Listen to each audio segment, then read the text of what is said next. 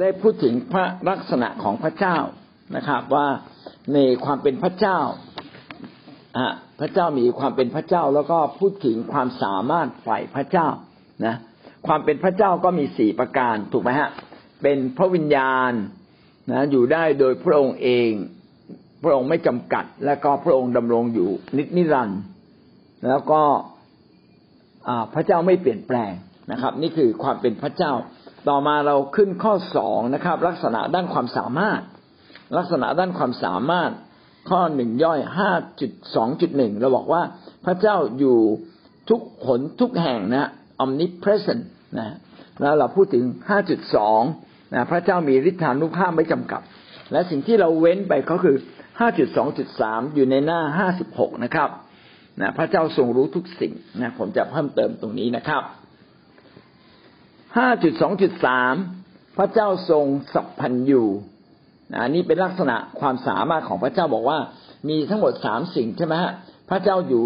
ทุกขนทุกแห่ง พระเจ้ามีฤทธานุภาพไม่จำกัด และก็ข้อสามย่อยห้าจุดสองจุดสามก็บอกเราว่า พระเจ้านั้นทรงสัพพัญญู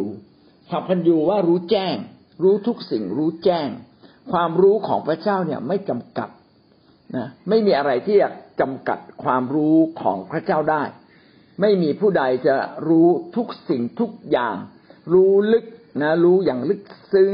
รู้ถึงแก่นแท้เหมือนพระเจ้า เพราะว่าพระเจ้าเป็นต้นกำเนิดของทุกสิ่ง พระเจ้าจึงมีสิทธิแล้วก็มีความสามารถที่จะรู้ทั้งสิ้น ทั้งในอดีต ปัจจุบันและก็ในอนาคตด้วย เนื่องจากพระองค์อยู่เหนือการเวลา พระองค์จึงรู้ปัจจุบันและก็รู้ถึงอนาคต อะไรที่เป็นสิ่งที่จำเป็น พระองค์ก็จะบอกกับเราล่วงหน้า พระเจ้าจะพูดกับเรา อะไรเป็นความจำเป็นในความรอด พระเจ้าก็จะพูดกับเรา และก็ยิ่งกว่านั้นพระเจ้าก็จะมีการมีคำพยากรณ์ถึงอนาคตต่างๆ ที่จะเกิดขึ้นเพื่อเราจะได้เกิดความมั่นใจว่า พระองค์นั้นเป็นพระเจ้าที่รอบรู้แล้วก็เป็นพระเจ้าแห่งสัพพัญญูรู้ปัจจุบันและรู้อนาคต ในอิสยาห์บทที่ 41 ข้อ 23 ถึง 46 แล้วก็ 48 ข้อ 3 ถึงข้อ 5 พระองค์ก็เป็นพระเจ้าที่รอบรู้และรู้เหนือการเวลาทั้งสิ้น ยิ่งกว่านั้นพระองค์ก็ทรงทราบความคิดจิตใจของเรา เราไม่สามารถปกปิด ให้พ้นจากความความรอบรู้ของพระองค์ได้ พระองค์ทรงรู้ พระองค์ไม่ต้องตัดสรู้นะครับ ตัดสรู้ก็คือไม่รู้ แล้วก็หลังจากนั้นมีช่วงเวลาหนึ่งที่กลับรู้ขึ้นมา แต่ว่าพระเจ้าของเราไม่ได้ตัดสรู้ เพราะว่าพระเจ้ารู้ตั้งแต่ต้น พระเจ้ารู้ทุกสิ่งตั้งแต่ต้น เพราะว่าพระองค์เป็นต้นกำเนิด ถ้าพระองค์เป็นต้นกำเนิด พระองค์ก็รับทราบรับรู้ทุกสิ่งที่พระองค์ทำตั้งแต่ต้นจนถึงปัจจุบันและอนาคต พระองค์ทรงอยู่เหนือความรับรู้แบบมนุษย์ เพราะว่าพระองค์ไม่ใช่มนุษย์นะพระองค์เป็นพระเจ้าพระองค์รู้ทุกสิ่งคำว่าสัพพัญญูจึงเป็นสิ่งที่เตือนใจเราว่าพระเจ้าไม่ใช่มนุษย์ พระองค์รู้แบบไม่จำกัด ยอห์นบทที่สอง ข้อยี่สิบห้ายอห์นบทที่สองข้อยี่สิบห้าเพราะพระองค์รู้จักมวลมนุษย์ และสำหรับพระองค์ไม่มีความจำเป็นที่จะมีพยานในเรื่องมนุษย์ ด้วยพระองค์เองทรงทราบอะไรมีอยู่ในมนุษย์ พูดถึงว่าต้องมีคำพยานอะไรมาค้ำชูความยิ่งใหญ่ของพระเจ้าไหมโดยเฉพาะคำพยานที่มาจากมนุษย์บอกพระเจ้าดีเลิศอย่างนั้นอย่างนี้ จริง ๆ พระองค์ไม่จำเป็นต้องให้มนุษย์ มาติดประกาศยกย่องพระองค์เพื่อให้โลกรู้ เพราะว่าพระองค์นั้นทรงเป็นพระเจ้าที่เหนือทุกสิ่งอยู่แล้ว พระองค์ดำรงอยู่ได้โดยพระองค์เองแล้วก็พระเจ้าก็ไม่อยากพึ่งมนุษย์มาก เพราะว่าพระเจ้ารู้ว่าในจิตใจมนุษย์เนี่ยมีทั้งด้านดีและด้านร้าย มีทั้งความบาปมีทั้งชีวิตที่ถูกต้อง และสองสิ่งนี้ก็สู้กันภายในมนุษย์ และก็พระเจ้าไม่ต้องพึ่งมนุษย์เพื่อพระองค์จะดำรงอยู่ได้นะแต่ว่าจริง ๆ เนี่ย พระเจ้าทรงดำรงอยู่ได้โดยพระองค์เอง และพระองค์ก็รู้จักมนุษย์ทุกสิ่งทุกอย่างในตัวมนุษย์เอง พระเจ้าจะรู้จักเราแม้เราอาจจะพึ่งเชื่อพระเยซูนะในพระคัมภีร์ก็ได้พูดถึงว่านาธานาเอลเนี่ยยืนอยู่ใต้ต้นมะเดื่อ แล้วก็เมื่อมองพระเยซู พระเยซูก็สามารถบอกได้เลยว่านาธานาเอลเนี่ยเป็นคนที่มีจิตใจที่ตรงไปตรงมาไม่โกหก แล้วพอทักทายนาธานาเอลแบบนี้ นาธานาเอลก็ตกใจเลยพระองค์รู้จักนิสัยผมได้ยังไง ความคิดผม พระองค์รู้ได้ยังไงพระองค์ไม่ใช่หมอดูนะ เพราะว่าพระองค์รู้ทุกสิ่งนะหมอดูก็ยังเดาไปเดามานะครับ พระเจ้าทรงทราบทุกสิ่งในเวลาเดียวกัน คือในเวลาเดียวกันขณะที่พระเจ้ารู้จักข้าพเจ้าก็รู้จักท่านด้วย ในเวลาเดียวกันนั้นเลย ในทุกกาละทุกเทศะความคิดในใจของมนุษย์นะรอบรู้ต่างๆ พระองค์จึงสามารถที่จะพิพากษาเราได้ ไม่เพียงแต่พระองค์มีความรอบรู้ แต่พระองค์ก็มีสติปัญญา อันไม่จำกัดนะครับ สติปัญญาก็แตกต่างจากความรู้ ก็อธิบายคำว่าสติปัญญานิดหนึ่งความรู้ก็คือความรู้ในสิ่งที่เป็นเป็นความลับซ่อนอยู่ เป็นกฎเกณฑ์เป็นกฎหมายเป็นหลักการ อันนี้ก็เรียกความรู้ข้อมูลต่างๆนี่เป็นความรู้ แต่สติปัญญานี้ไม่ใช่ความรู้ สติปัญญาแบบหมายถึงการที่เราเนี่ยเอาความรู้เท่าที่เรามี แล้วก็มาคิดติดตรอง มาทำในสิ่งที่ดีที่สุด อันนี้ก็เรียกสติปัญญา อะไรที่เราทำออกมาดีที่สุด แบบนี้เรียกสติปัญญา เช่นมีสมมติว่าในความคิดเราอะ เราอาจจะคิดว่า เอ้ย เราจะไปทำอาหารกินดี หรืออวันนี้เราควรจะไปหาพระเจ้าดี เราควรจะให้ระหว่างการทำอาหารกินกับพระเจ้า อันไหนเป็นเรื่องใหญ่ อันไหนเป็นเรื่องเล็ก อย่างเงี้ยเป็นต้นนะครับ พี่น้องในเวลาทำอาหารกินพี่น้องก็ต้องไปทำ แต่เราก็ต้องแบ่งเวลาที่จะมาหาพระเจ้าเช่นตื่นเช้าขึ้นมา มาพบพระเจ้าได้ไหมวันอาทิตย์ไปโบสถ์นะครับ อย่างเงี้ยเป็นต้น ถ้าพี่น้องตัดสินใจถูกต้องแล้วมันเป็นผลดีต่อเรา แบบนี้เขาเรียกว่าสติปัญญา สติปัญญาก็คือสิ่งที่เราสามารถทำได้ดีที่สุดนะเป็นวิธีการที่ดีที่สุดในเวลาที่ดีที่สุดในเวลาที่ถูกต้องนะครับ แล้วก็มีเป้าหมายที่เราสามารถเก็บเกี่ยวได้ในฝ่ายวิญญาณ คือเราอาจจะทำอะไรมากมายท่านพี่น้อง ถ้าเราเก็บเกี่ยวไม่ได้ในฝ่ายวิญญาณ เป้าหมายนั้นก็ไม่ใช่เป้าหมายที่ดีที่สุดสำหรับมนุษย์ วันนี้เราจะทำอาชีพอะไรก็ได้นะครับ พี่น้องจะเป็นอะไรก็ได้ แต่สุดท้ายพี่น้องเก็บเกี่ยวได้ไหมในฝ่ายวิญญาณ เป็นสิ่งที่พระเจ้านับไหม เป็นความรอดไหม ความรอดต้องเหนือกว่า การทำอาหากินความรอดต้องเหนือกว่าชีวิตของเรา แม้เราจะต้องตายไป แต่มีความรอดก็ดียิ่งกว่าสิ่งอื่นๆและความรอดจึงเป้าเป็นเป้าหมายที่สำคัญงั้นสติปัญญาคืออะไร สติปัญญาคือสิ่งที่ทำแล้วเกิดผลดีที่สุด โดยวิธีการที่ดีที่เหมาะสมในเวลาอันเหมาะสม แล้วก็สอดคล้องกับเป้าหมายสูงสุดของพระเจ้า ถ้าเราไม่ได้ทำตรงนี้ก็เรียกว่าขาด สติปัญญา มีแต่ความรู้นะจบมาเยอะเรียนเยอะนะเรียนสูง แต่เวลาแก้ปัญหา แก้ไม่ถูกนะเช่นตัดสินใจฆ่าคนนู้นฆ่าคนนี้ แล้วก็เอาเราเรามีสิทธิ์ไปปิดชีวิตคนอื่นได้อย่างไร เราไม่มีสิทธิ์ชีวิตนั้นมาจากพระเจ้าต้องเป็นของพระเจ้า เราไม่สามารถที่แบบปิดชีวิตคนอื่นไปฆ่าคนตายเนี่ยไม่ได้ อันนี้ก็เป็นสิ่งที่สำคัญที่จะย้ำเตือนต่อชีวิตของเราว่า พี่น้องเราเองนั้นต้องเป็นคนที่มีสติปัญญา พระเจ้านั้นเป็นแหล่งแห่งสติปัญญา เมื่อเราขาดสิ่งใดเราก็ต้องทูลขอจากพระเจ้า ยากอบบทที่หนึ่งข้อห้านะครับ ได้บอกให้เราว่าให้เราทูลขอจากพระเจ้านะถ้าเราขาดแล้วก็ขอ คนที่พึ่งพระเจ้าพี่น้องจะพบเลยว่า แม้เขาไม่ได้เรียนสูง แต่เขาจะมีสติปัญญาจากพระเจ้า มีพี่น้องหลายคนนะ เข้ามาในโบสถ์ก็อาจจะเรียนแค่ชั้นประถมด้วยซ้ำไปหรือบางคนก็ยังไม่จบมัธยมเลย แต่เป็นคนที่มีสติปัญญา เป็นคนที่มีสติปัญญาในพระเจ้า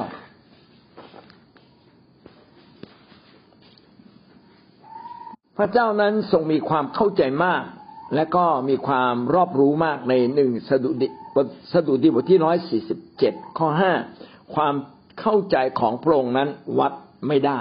คือมากมายเหลือเกิน ผู้ใดได้อิสยาบทที่สี่สิบข้อสิบสามผู้ใดได้กำหนดแก่พระวิญญาณของพระเจ้าหรือเป็นที่ปรึกษาของพระองค์ให้คำแนะนำแก่พระองค์ ผู้ใดจะ เป็นผู้ที่ให้คำแนะนำแก่พระวิญญาณของพระเจ้า หรือให้คำปรึกษาแก่พระองค์เล่าไม่ไม่ต้องนะครับ พระองค์ไม่ต้องพึ่งพาผู้ใดไม่ต้องอาศัยผู้ใด พระองค์มีความรู้มาก และก็เต็มด้วยสติปัญญาด้วย คีบูบทที่สี่ข้อสิบสองถึงข้อสิบสามเพราะว่าพระวจนะของพระเจ้านั้นไม่ตายทรงพลานุภาพอยู่เสมอคมยิ่งกว่าดาบสองคมใด ๆคำของพระเจ้าถ้อยคำของพระเจ้านั้น เป็นถ้อยคำที่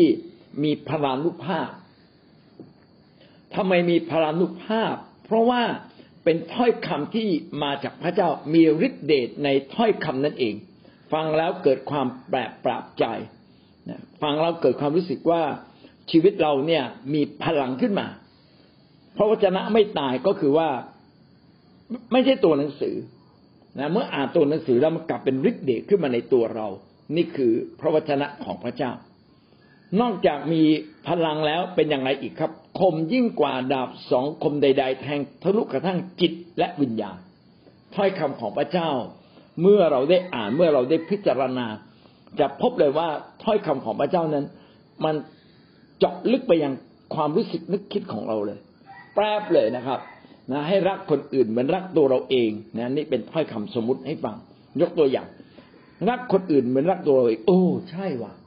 เอ้เรารักคนอื่น เราไม่ได้รักเขามากนะเราแค่แค่รักอยากจะเอาใจใส่เขาแต่เราไม่ได้รักเขาเหมือนรักตัวเราเอง โอ้ไม่ได้ไม่ได้ ต้องขยายความรักต่อคนอื่นเพิ่มขึ้น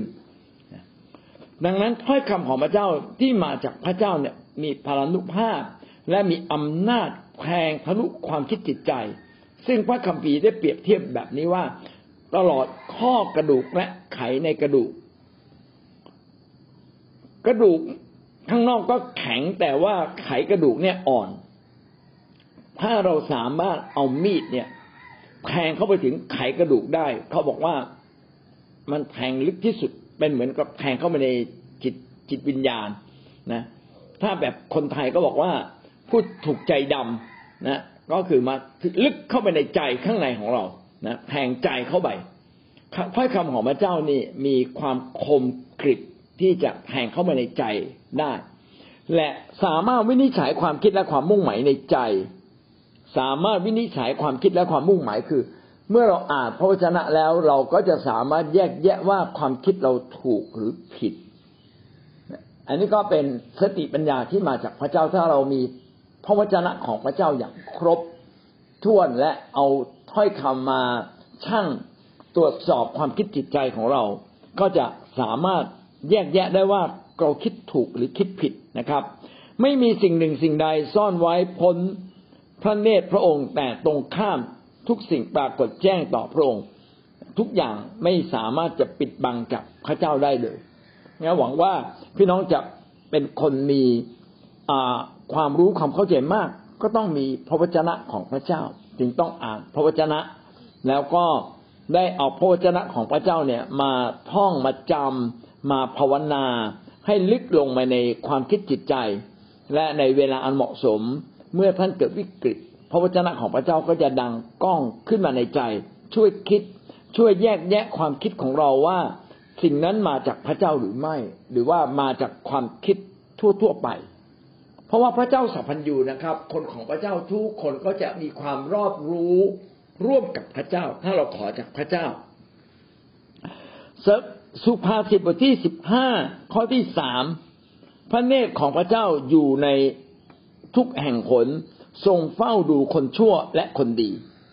พระเจ้ารับรู้ทุกสิ่งทุกคน ทุกสถานที่ทุกโอกาส แม้ว่าท่านอยู่ที่ไหน พระเจ้าทรงรู้หมด ถ้าเราได้อ่านพระคัมภีร์ท่านจะพบว่าทุกสิ่งที่เราทำนั้น พระเจ้าบันทึกไว้หมดเลย แล้วก็สิ่งใดที่เป็นความผิด สมควรกับต้องถูกพิพากษา ลงโทษเราก็จะรับการลงโทษ ในวันสุดท้ายที่เราต้องจากโลกนี้ไป แต่สำหรับคนของพระเจ้าแม้เราทำผิด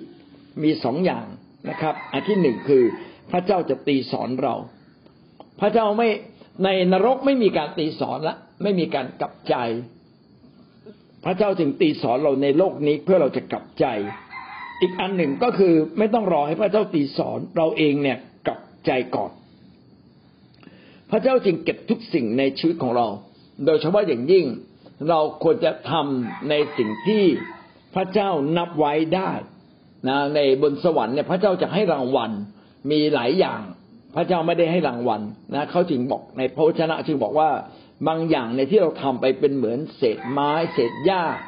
นะแต่บางอย่างเนี่ยเป็นเหมือนทองคำ พี่น้องก็ต้องเก็บทองคำดำเนินชีวิตให้เป็นที่พอพระทยัยพี่น้องก็เก็บทองคำไว้ในฟ้าสวรรค์ แล้วก็เราก็จะได้รับทองคำที่เราทำในแผ่นดินโลกนี้ด้วย เพราะว่าพระเจ้ารู้ทุกสิ่งนะเราก็จะได้ทำทุกสิ่งอย่างตรงไปตรงมาสัตย์ซื่อกับพระเจ้า เพราะว่าพระเจ้านับไว้หมด เก็บไว้หมดนะครับ โดยเฉพาะอย่างยิ่งยิ่งเป็นความดีนี่พระเจ้าเก็บไว้ เป็นบำเหน็จรางวัลให้กับเรา สดุดีบทที่ร้อยสี่สิบเจ็ดข้อที่สี่ร้อยสี่สิบเจ็ดข้อสี่พระองค์ทรงนับนับจำนวนดาวพระองค์ทรงตั้งชื่อมันทุกดวง เปรียบเทียบตรงนี้ดีมากก็คือถ้ากลางคืนนะครับแล้วไม่มีเมฆพี่น้องมองดูฟ้า พี่น้องก็จะพบว่า โอ้ดวงดาวเยอะมาก สามารถดูด้วยสายตาเปล่า มันนับไม่จบไม่สิ้นเลยนะครับ ถ้าเรามีกล้อง เทเลสโคปที่จะดูทางไกลได้ เราก็จะเห็นว่ามีดวงดาวมีสุริยะจักรวาลมีเขาเรียกว่ามีทางช้างเผือกอื่น ๆด้วย มีระบบสุริยะอย่างของโลกเราเนี่ย เยอะแยะเป็นล้านล้านสุริยะจักรวาล โลกเราเนี่ยเป็นดาวดวงหนึ่งในระบบสุริยะจักรวาลนะครับแล้วระบบสุริยะจักรวาลนี้เป็นล้านล้านสุริยะจักรวาลมันไกลออกไปคือ ไม่จบไม่สิ้นเลย พระคัมภีร์จึงบอกว่าถ้าเราเนี่ยมองดูฟ้าเราจะเห็นความยิ่งใหญ่ของพระเจ้า และพระเจ้านับดาวทุกดวง คือพระองค์รู้หมดอะ และพระเจ้าก็ตั้งชื่อให้กับมัน อันนี้ก็จริงๆจะไม่รู้จะตั้งไง นักวิทยาศาสตร์ก็ตั้งนะเป็นกลุ่มดวงดาวนั้น กลุ่มดวงดาวนี้นะนักวิทยานักวิทยาศาสตร์ก็ตั้งเอาไว้ แต่ว่าพระเจ้านั้นเป็นผู้ที่สร้างขึ้นมา พระเจ้าก็รู้ยิ่งกว่านั้นอีก ระเจ้าจึงรู้บรรดาจักรวาลทั้งสิ้นนะยิ่งกว่าเราอีก อิสยาห์สี่สิบข้อยี่สิบหกถึงข้อยี่สิบเจ็ดจงแงนหน้าขึ้นดูว่าผู้ใดสร้างสิ่งเหล่านี้ พระองค์ผู้ทรงนำบริวารออกมาตามจำนวนเรียกชื่อของมันทั้งหมด สร้างสิ่งเหล่านี้ก็คือสร้างฟ้าสวรรค์สร้างดวงดาว พระองค์นำบริวารออกมาก็คือนำบรรดาดวงดาวออกมา เรียกชื่อของมันทั้งหมด โดยอนุภาพอันยิ่งใหญ่ของพระองค์ พระเจ้าสร้างสิ่งเหล่านี้โดยฤทธานุภาพอันยิ่งใหญ่ พระองค์ก็สว่าจำได้หมดนะครับ รู้ทุกสิ่งในสิ่งที่พระองค์ทรงสร้าง เพราะพระองค์ทรงฤทธิ์เข้มแข็งจึงไม่ขาดไปสักดวงเดียวฤทธานุภาพของพระเจ้ามีมากมาย พระองค์จึงสามารถที่จะดำรงดวงดาวเหล่านั้นไว้ทุกๆดวง พี่น้องแล้วใครจะมีความรู้ มนุษย์เนี่ยได้เพียงแค่ส่งยานอวกาศ ทุกวันนี้เราส่งดวงดาวไปดาวอังคาร ก็ซึ่งมันไกลมากไกลจากดวงจันทร์เยอะมากเลย เราก็ส่งไป แล้วก็ยังส่งดวงดาวไปที่อื่นๆอีกนะครับนะเป็นสิ่งที่เกินความเข้าใจนะแต่มนุษย์ก็เก่งมากมนุษย์ทำได้ ถ้ามนุษย์เก่งและทำได้ พระเจ้าผู้ทรงสร้างทุกสิ่งนั้นก็เก่งยิ่งกว่านั้นอีกจริงไหมครับ โอยาโคบเอ๋ยทำไมเจ้าจึงว่า โออิสราเอลเอ๋ยทำไมเจ้าจึงว่า ทางของข้าพเจ้าปิดบังไว้จากพระเจ้า และความยุติธรรมอันอันควรตกแก่ข้าพเจ้านั้น ได้ผ่านพระเจ้าของข้าพเจ้าไปเสีย อันนี้ก็พูดถึงคนยิวว่าบางคนก็โง่เขลานะครับ บอกว่าสามารถปิดบังพระเจ้าได้ สามารถที่จะ หลบหลีกนะฮะไปทำชั่วได้ ไม่ไม่ไม่เป็นอย่างนั้นแน่นอน ถ้าแม้แต่สิ่งที่ยิ่งใหญ่ของดวงดาวทั้งสิ้น พระเจ้าก็ทรงรับรู้จนหมดสิ้น และชีวิตของเราซึ่งพระเจ้าสร้างมาแล้วก็พระเจ้าก็รักเราหวงแหนเราอย่างมาก พระองค์จะไม่ทรงรับรู้ทุกสิ่งในชีวิตเราหรือนะครับ พระองค์ทรงรับรู้ทุกสิ่งนะครับ แล้วก็พระองค์ก็อยากเห็นเรากลับมาอยู่ในทางของพระเจ้า สดุดีบทที่ร้อยสามสิบเก้าข้อสองถึงข้อสี่เมื่อข้าพเจ้านั่งลงและลุกขึ้น พระองค์ทรงทราบพระองค์ทรงประจักษ์ในความคิดของข้าพระองค์ได้แต่ไกล ไม่ว่าท่านจะทำอะไร ก็อยู่ในสายตาของพระเจ้าเสมอนะครับข้าแต่พระเจ้าแม้แต่ลิ้นของข้าพระองค์จะพูด พระองค์ก็ทรงทราบความเสียหมดแลหมดแล้ว คือเราเพียงแค่อ้าปากยังไม่ทันพูดเลย พระเจ้ารู้ว่าจะพูดอะไรนะดักไว้ดักเราได้เลย พระเจ้าทรงรู้มากกว่านะครับ สิ่งที่เราจะทำและรู้ถึงทุกสิ่งที่เราจะพูดจะทำแสดงว่าพระองค์สัพพันอยู่สิ่งนี้ก็เพื่อทำให้เราทั้งหลายเนี่ยจะได้ยำเกรงพระเจ้านะครับ ว่าไม่ต้องซ่อนเร้นนะครับ ท่านอยากจะกระซิบกระซาบ เพื่อไปทำผิดกับใครเนี่ยพระเจ้ารับไว้รับรู้หมดนะครับ มัทธิวสิบ ข้อสามสิบอันนี้ดีมากนะครับสิบข้อสามสิบถึงผมของท่านทั้งหลายก็ทรงนับไว้แล้วทุกเส้นเขาก็มีการมาคำนวณเขาบอกผมเรามีเท่าไหร่ พี่น้องไม่น่าเชื่อนะผมเราเนี่ยเป็นหลายล้านเส้นนะแล้วก็พระเจ้าทรงนับไว้ทุกเส้น เส้นเล็กเส้นใหญ่ เส้นอ่อน พระเจ้านับไว้หมดเลย เส้นที่มันกำลังขึ้นนะ มันกำลังงอกขึ้นมาจากไอ้ขุมขนเนี่ยพระเจ้าก็นับไว้หมดเลย พระเจ้ารู้ยิ่งกว่าคนที่เป็นเจ้าของเส้นผมนั้นซะอีกก็ คือเส้นผมอาจจะอยู่กับเรา แต่เราก็ไม่รู้มีกี่เส้น พระเจ้าทรงรับทราบหมดสำแดงว่าพระองค์นั้นรู้อย่างลึกซึ้ง รู้อย่างในรายละเอียด พระองค์รู้มากจริง ๆ จึงเราจึงต้องยำเกรงพระเจ้านะครับนะดานเนียบทที่สองข้อยี่สิบแปด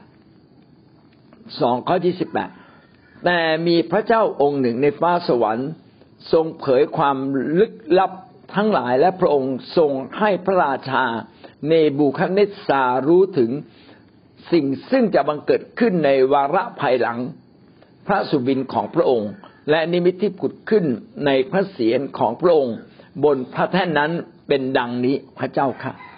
ดาเนียนได้มาทำนายความฝันของกษัตริย์เนบูคัดเนสซาวันหนึ่งเนบูคัดเนสซาฝันไปนะครับ เป็นสิ่งที่น่ากลัวมาก แล้วก็ในบุคันิสาก็ไม่รู้ว่านี่คืออะไร แต่สิ่งที่ในบูคันิสาฝันไปนั้น เป็นการบอกว่าต่อไปจะมีอาณาจักรเกิดขึ้นหลังจากกษัตริย์เนบูคันิสาอย่างไรบ้าง แล้วก็ดาเนียนก็บอกว่าพระเจ้าทรงรู้ เพราะว่าพระองค์เป็นเจ้าฟ้าแห่งฟ้าสวรรค์ความลึกลับทางสิ้น พระเจ้าจะเปิดเผย แล้วดาเนียนก็ทำในความฝันนั้น เพราะว่าพระเจ้าได้บอกดานเนียน แล้วก็ดานเนียนก็ทำในความฝันนั้นได้อย่างถูกต้อง กิจการสิบห้าข้อสิบแปด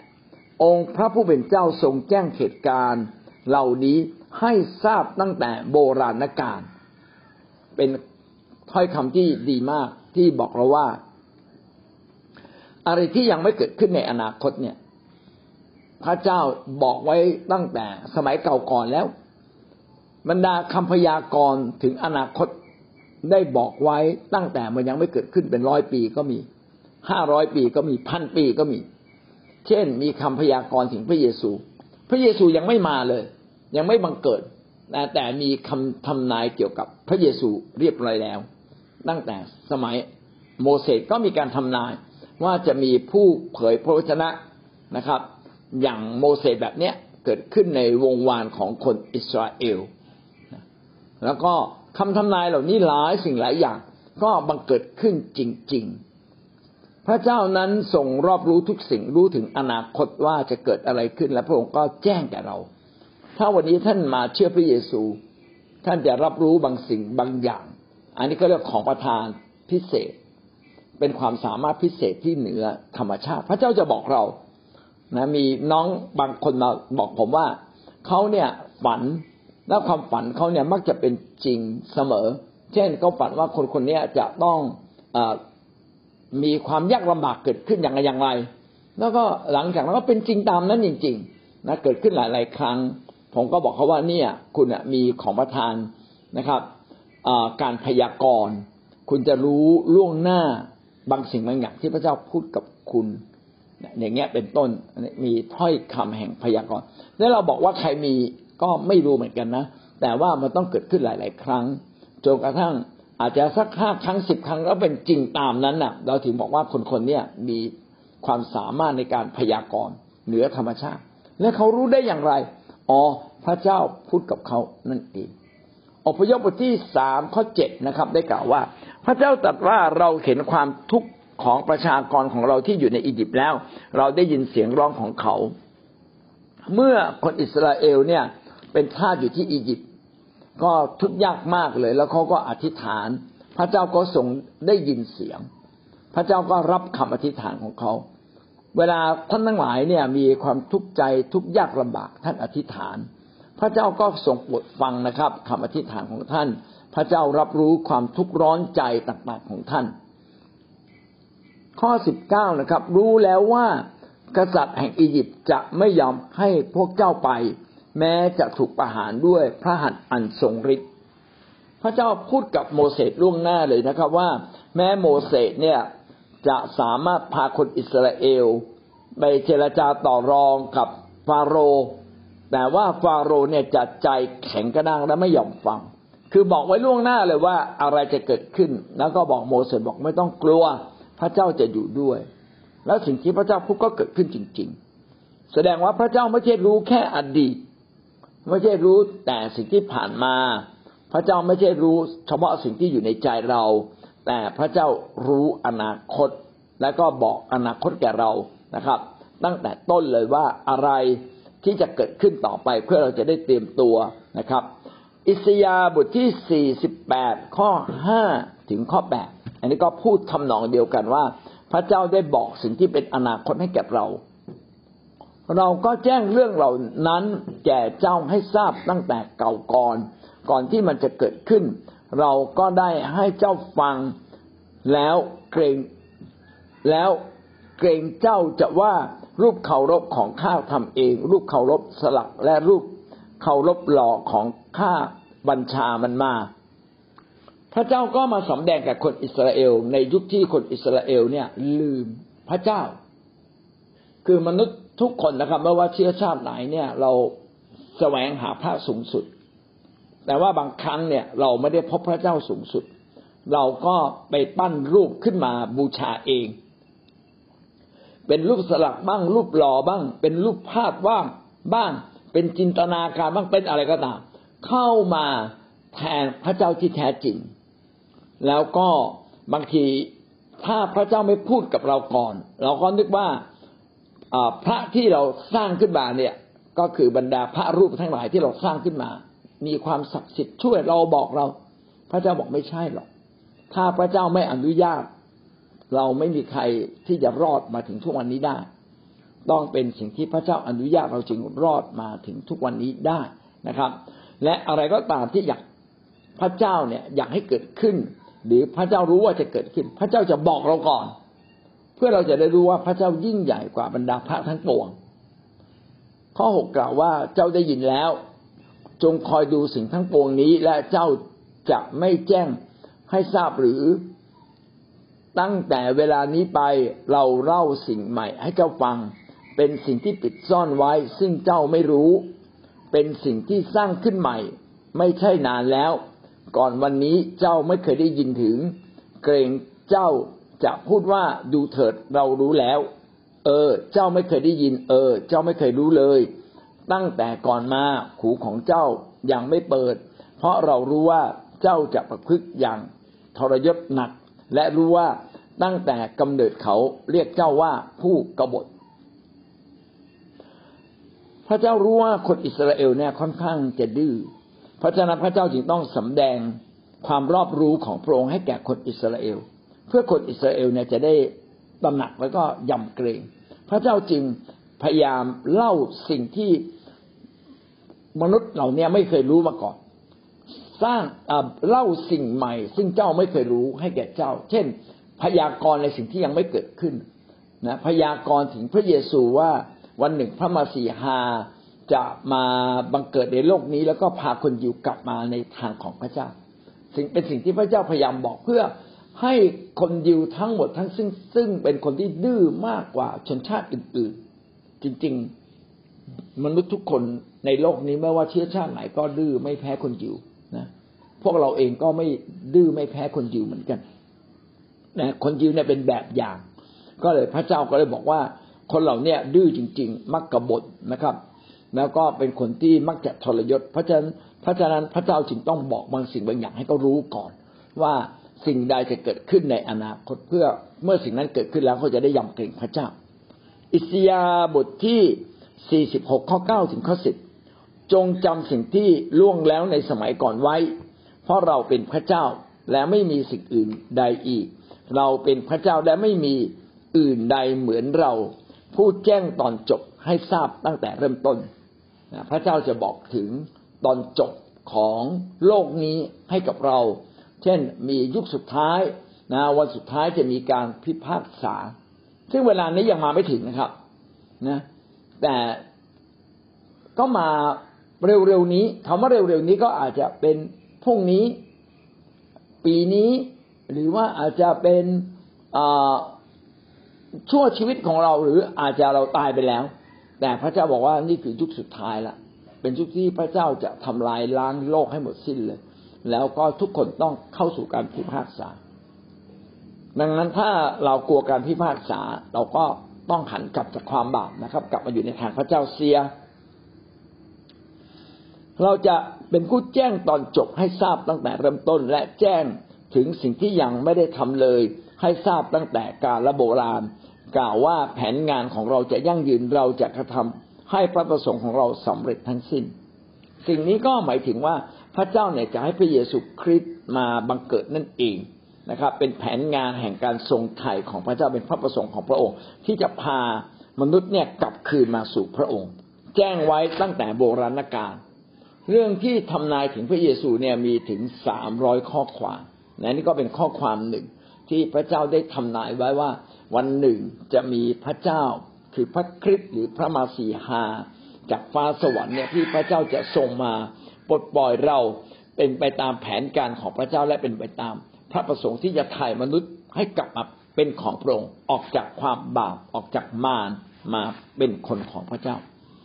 พี่น้องจะเห็นว่าพระเจ้ารู้ตั้งแต่ต้นจนจบ และพระองค์ก็บอกตอนจบให้เรารับทราบคือการอวสานของทั้งสิ้นให้กับเรา และบอกถึงการที่มนุษย์ถ้าตายไปก็ต้องถูกพิพากษาลงโทษ ถ้าเขายังจมอยู่ในความผิดของเขา เมื่อเรารู้ว่าพระเจ้านั้นทรงสัพพัญญูพี่น้องก็จะเป็นคนหนึ่งที่ยำเก่งพระเจ้ามากขึ้น และรักพระเจ้ามากขึ้นนะครับ พี่น้องได้เรียนรู้อะไรบ้างครับจากสิ่งนี้ครับ